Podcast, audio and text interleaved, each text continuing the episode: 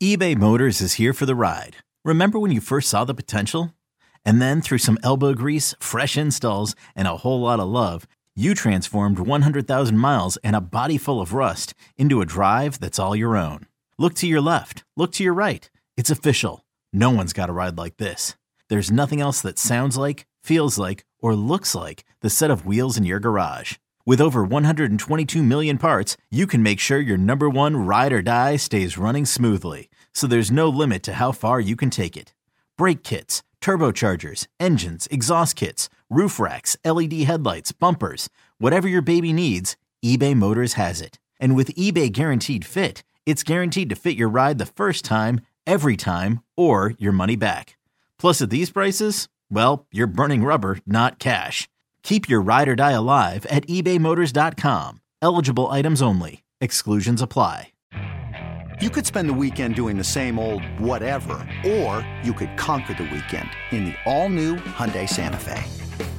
Visit HyundaiUSA.com for more details. Hyundai, there's joy in every journey.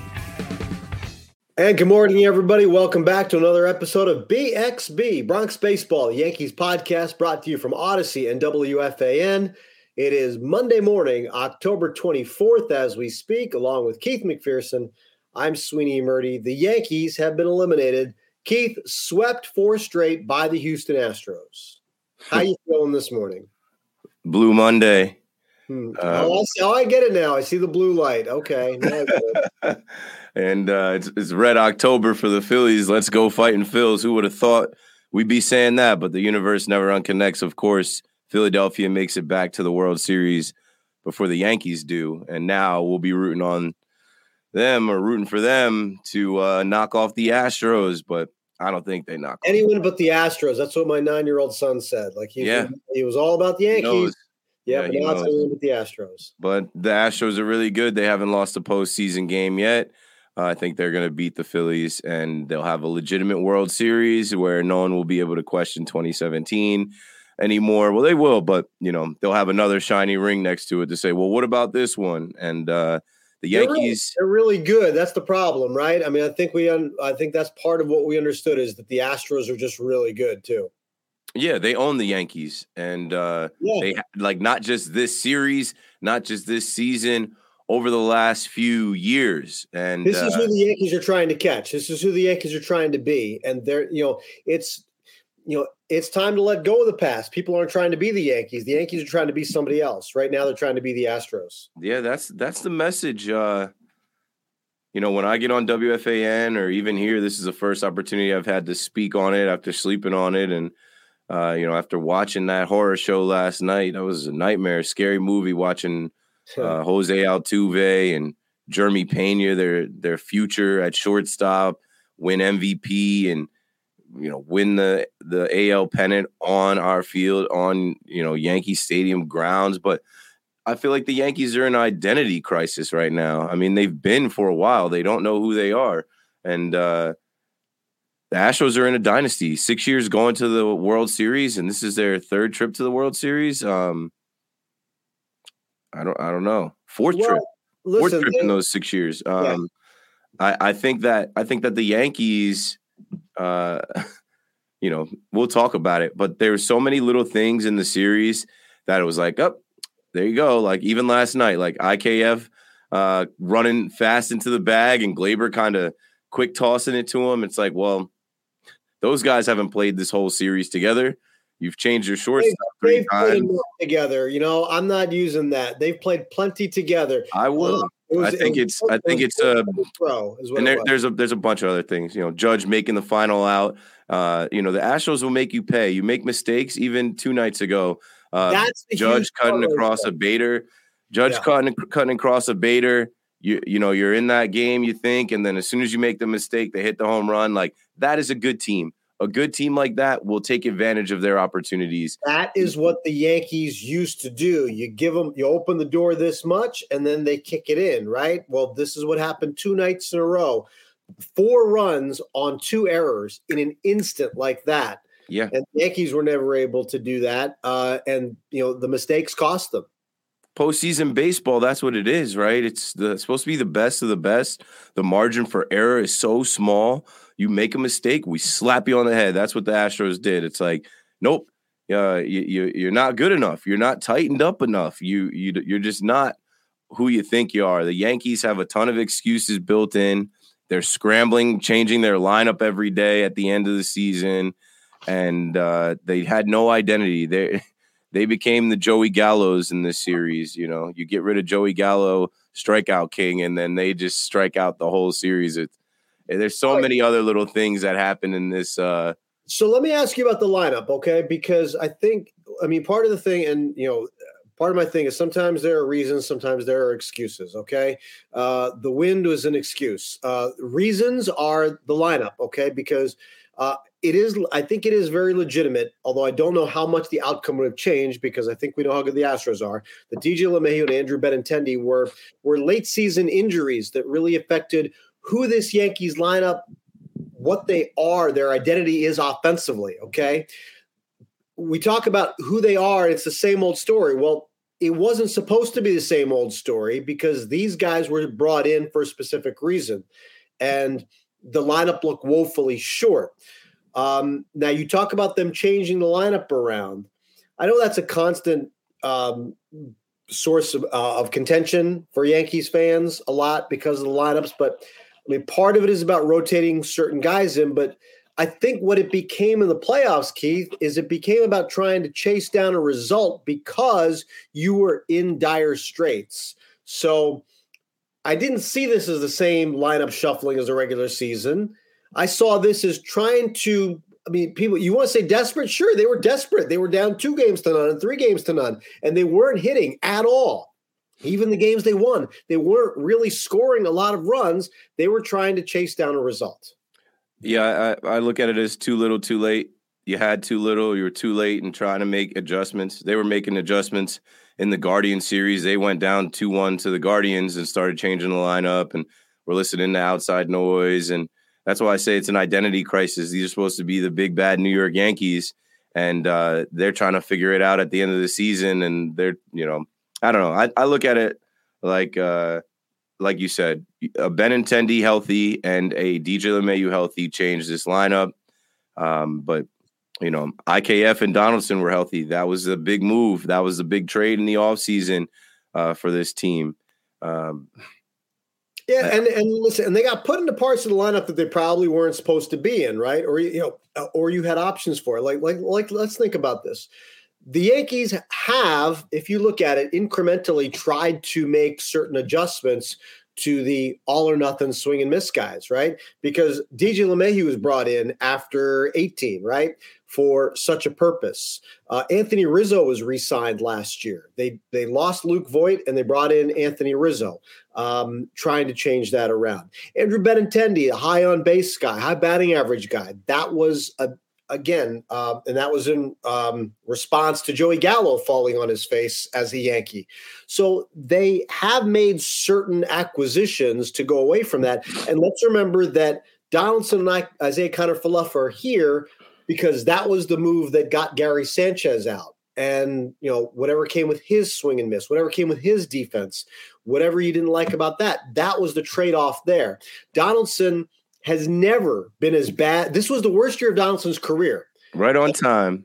Happened at age 36, his first year as a New York Yankee. That's yeah. kind of what did they what did they expect to get? I was on air when they made that deal, and I was hoping that there was another part of the deal. And the main thing that I was saying a little bit of last year's Josh Donaldson, which was not even close to what this year's Josh Donaldson was. This episode is brought to you by Progressive Insurance. Whether you love true crime or comedy, celebrity interviews or news, you call the shots on what's in your podcast queue. And guess what?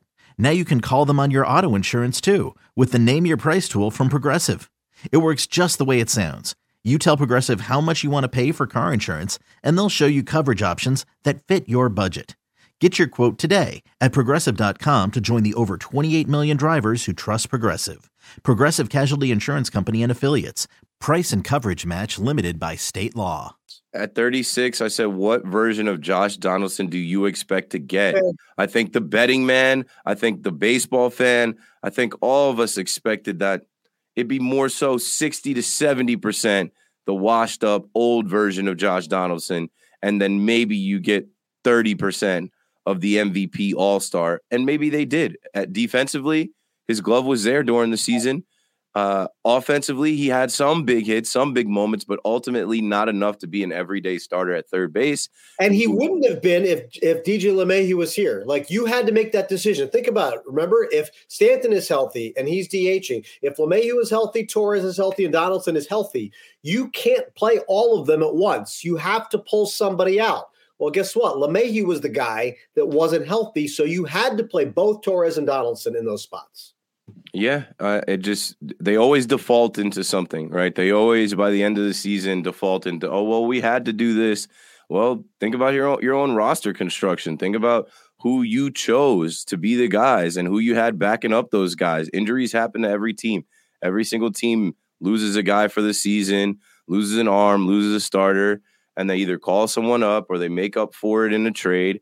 The Yankees weren't able to do that. Uh, I think the timing of them too is important to remember because remember they traded for Benintendi, right? Okay, and then he got hurt. The idea of both LeMahieu and Carpenter, and I'm I'm still not like I'm not putting Carpenter in the hero role. Okay, he had a, a, an incredible month as a New York Yankee. I'm not sitting here telling you that he's going to be Aaron Judge, you know, just a notch below him the entire rest of the season. But the timing of those injuries was after the trade deadline. Okay, and Anthony Rizzo got hurt after the trade deadline, and he recovered and, and actually got some big time contributions for the Yankees in the playoffs. But the timing of those injuries is not good, Keith, because there is very little you can do around that. And you're not built to have all star level replacements throughout your minor league system for that. And they probably would have been beat anyway. I tip my cap to the Houston Astros. Uh, they have talent, they develop talent, they they make some smart trades, right? You know, I'm seeing like Christian Vázquez and Trey Mancini on their team. Those are two guys that Yankee fans know as yeah. villains from the AL East, the Red Sox and the Orioles, and they barely contributed. They like the Astros are so good. The guys that they traded for, they're like, uh, let's find a way mm-hmm. to get these guys in. We have enough in our nucleus. They're pitching, they're pitching incredibly well. They're pitching at an elite level. That's what allows them to skate through. When Jose Altuve can go, you know, what three for the entire postseason, and and they don't lose a game. Yordan Alvarez didn't do anything in this series, and they didn't lose a game pitching at an elite level is really what vaulted the Astros over the Yankees here. Absolutely. And uh, I feel like that was a concern that they had last postseason, and they addressed it, getting Verlander back and just getting big years out of their guys, getting McCullers back, uh, Framber Valdez, yeah. and uh, Cristian Javier are way better than I think people expected them to be. But that is because of their system. That is because whatever they do down there in Houston – they get results. They have a winning culture down there. Uh, we can make jokes and laugh about them cheating or being crooked or not right, but at the end of the day, they dominate. At the end of the day, they've been to six straight American League championships. They're going back to their fourth World Series. Yep. They are the dynasty, and they are the team standing in front of the New York Yankees as far as the Yankees getting back to the World Series, which was part of the Yankees culture, which was the Yankee way. It's uh, far from that now you know, and and you know, looking at pitching, the Yankees pitched really well, okay, all year, and they did last year too. Uh, that's not a problem, but I do want to focus on one thing about this because yesterday I, I think should scare you a little bit um, because Nestor Cortes, the injury he was dealing with, you find out after the fact that this, remember, he went on the injured list in September, and there were some skeptics saying, "Oh, they're just trying to manage his innings. They're they're giving him a rest. Uh, they're this is a phantom injury." Well, it wasn't a phantom injury. Um, it was something that he did manage in September, and then again in October, and it came back and cost them there. Now, you had the coming back on three days rest in the postseason for a start, back on regular rest here, but you know the accumulation of uh, uh, the record number of innings for him, trying to manage a groin injury in September and October, and then coming back on short rest, even in that period of time, with an extra couple of starts uh, not uh, added on for October, the cumulative effect of that coming into next season, I think should scare you just a little bit because I don't think it means Nestor Cortes, as good as he was this year, I think the accumulation of all that will cause you to think twice about just locking him into that number two spot and expecting 200 innings out of him next year. I think that's a reach right now.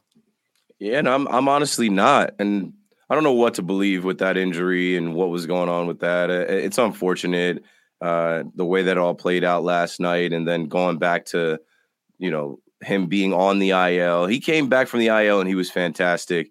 Sucks to see him go from hurt on the IL to season ending, uh, same injury popping back up. But I'm not penciling Nestor in as anything.